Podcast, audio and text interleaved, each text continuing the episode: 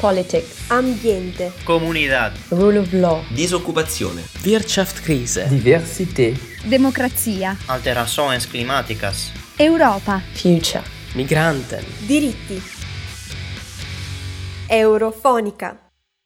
Ogni giorno migliaia di cittadini europei utilizzano servizi offerti dalle piattaforme digitali, da Deliveroo a Just Eat a Uber, e ogni giorno migliaia di cittadini europei lavorano attraverso le stesse piattaforme per offrire questi servizi.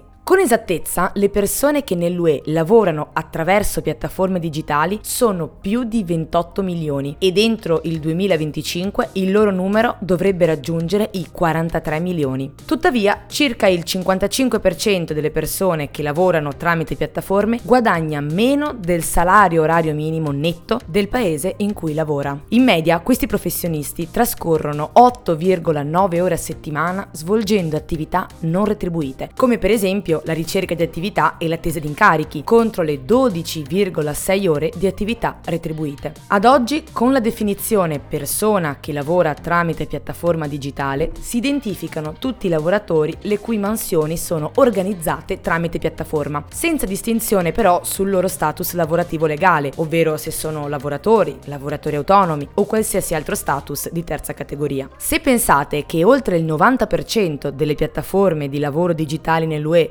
classifica queste persone come lavoratori autonomi, ciò vuol dire che dei 28 milioni di persone stimate, circa 5,5 milioni potrebbero essere attualmente classificate erroneamente. Di conseguenza, a questi lavoratori non correttamente riconosciuti vengono negati i diritti sociali e lavorativi che deriverebbero da uno status occupazionale, come per esempio il diritto a un salario minimo o il riconoscimento di ferie, della malattia e degli infortuni. Insomma, si tratta di vero e proprio caporalato 2.0. Com'è possibile garantire quindi condizioni di lavoro e termini di contratto trasparenti e giusti senza limitare però la crescita del lavoro sulle piattaforme digitali nell'UE? il 9 dicembre in Commissione europea si è discusso proprio di questo e sono state proposte nuove misure per regolamentare meglio il lavoro sulle piattaforme digitali. La proposta direttiva si pone tre obiettivi principali. 1. Determinare correttamente lo stato occupazionale. 2. Migliorare la trasparenza nell'uso degli algoritmi da parte delle piattaforme e 3. Aumentare la trasparenza, la tracciabilità e l'applicazione dei termini e delle condizioni dei contratti a seconda del paese in cui viene sottoscritto. Per determinare lo status occupazionale dei lavoratori, la proposta direttiva della Commissione fornisce un elenco di criteri di controllo per determinare se la piattaforma è un datore di lavoro oppure no. Se la piattaforma soddisfa almeno due di questi criteri, si presume legalmente che sia un datore di lavoro. In questo caso, le persone identificate come dipendenti godrebbero di diritto a un salario minimo,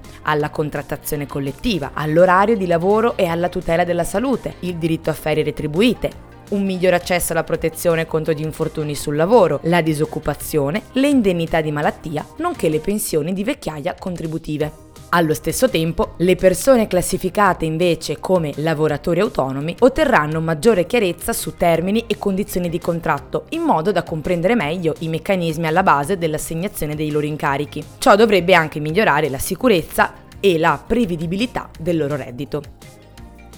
Il secondo obiettivo è stabilire un nuovo insieme di diritti per le persone soggette a gestione algoritmica nel lavoro della piattaforma, tra cui il monitoraggio umano sul rispetto delle condizioni di lavoro e il diritto di impugnare le decisioni automatizzate. Questi nuovi diritti saranno concessi sia ai dipendenti che ai lavoratori autonomi. Il terzo obiettivo è creare maggiore trasparenza sulle piattaforme, imponendo l'obbligo di dichiarare il lavoro alle autorità nazionali e chiedendo anche alle piattaforme di mettere a disposizione le informazioni chiave sulle loro attività e sulle persone che vi lavorano. Molto spesso infatti le autorità nazionali hanno difficoltà ad accedere ai dati sulle piattaforme e alle persone che vi lavorano. Ciò è ancora più difficile quando le piattaforme operano in più stati membri, il che rende poco chiaro dove viene svolto il lavoro e da chi. La Commissione inoltre invita gli Stati membri, le parti sociali e tutti gli attori interessati a presentare misure concrete per migliorare le condizioni di lavoro nelle piattaforme. Il suo scopo è sfruttare i vantaggi della trasformazione digitale e proteggere l'economia sociale di mercato europeo. Elena Noventa, da Pavia, per Eurofonica. Politics. Ambiente. Comunidad. Rule of Law. Disoccupazione. Wirtschaftskrise. Diversität. Democrazia. Alterações climáticas. Europa. Future. Migranten. Diritti. Eurofonica.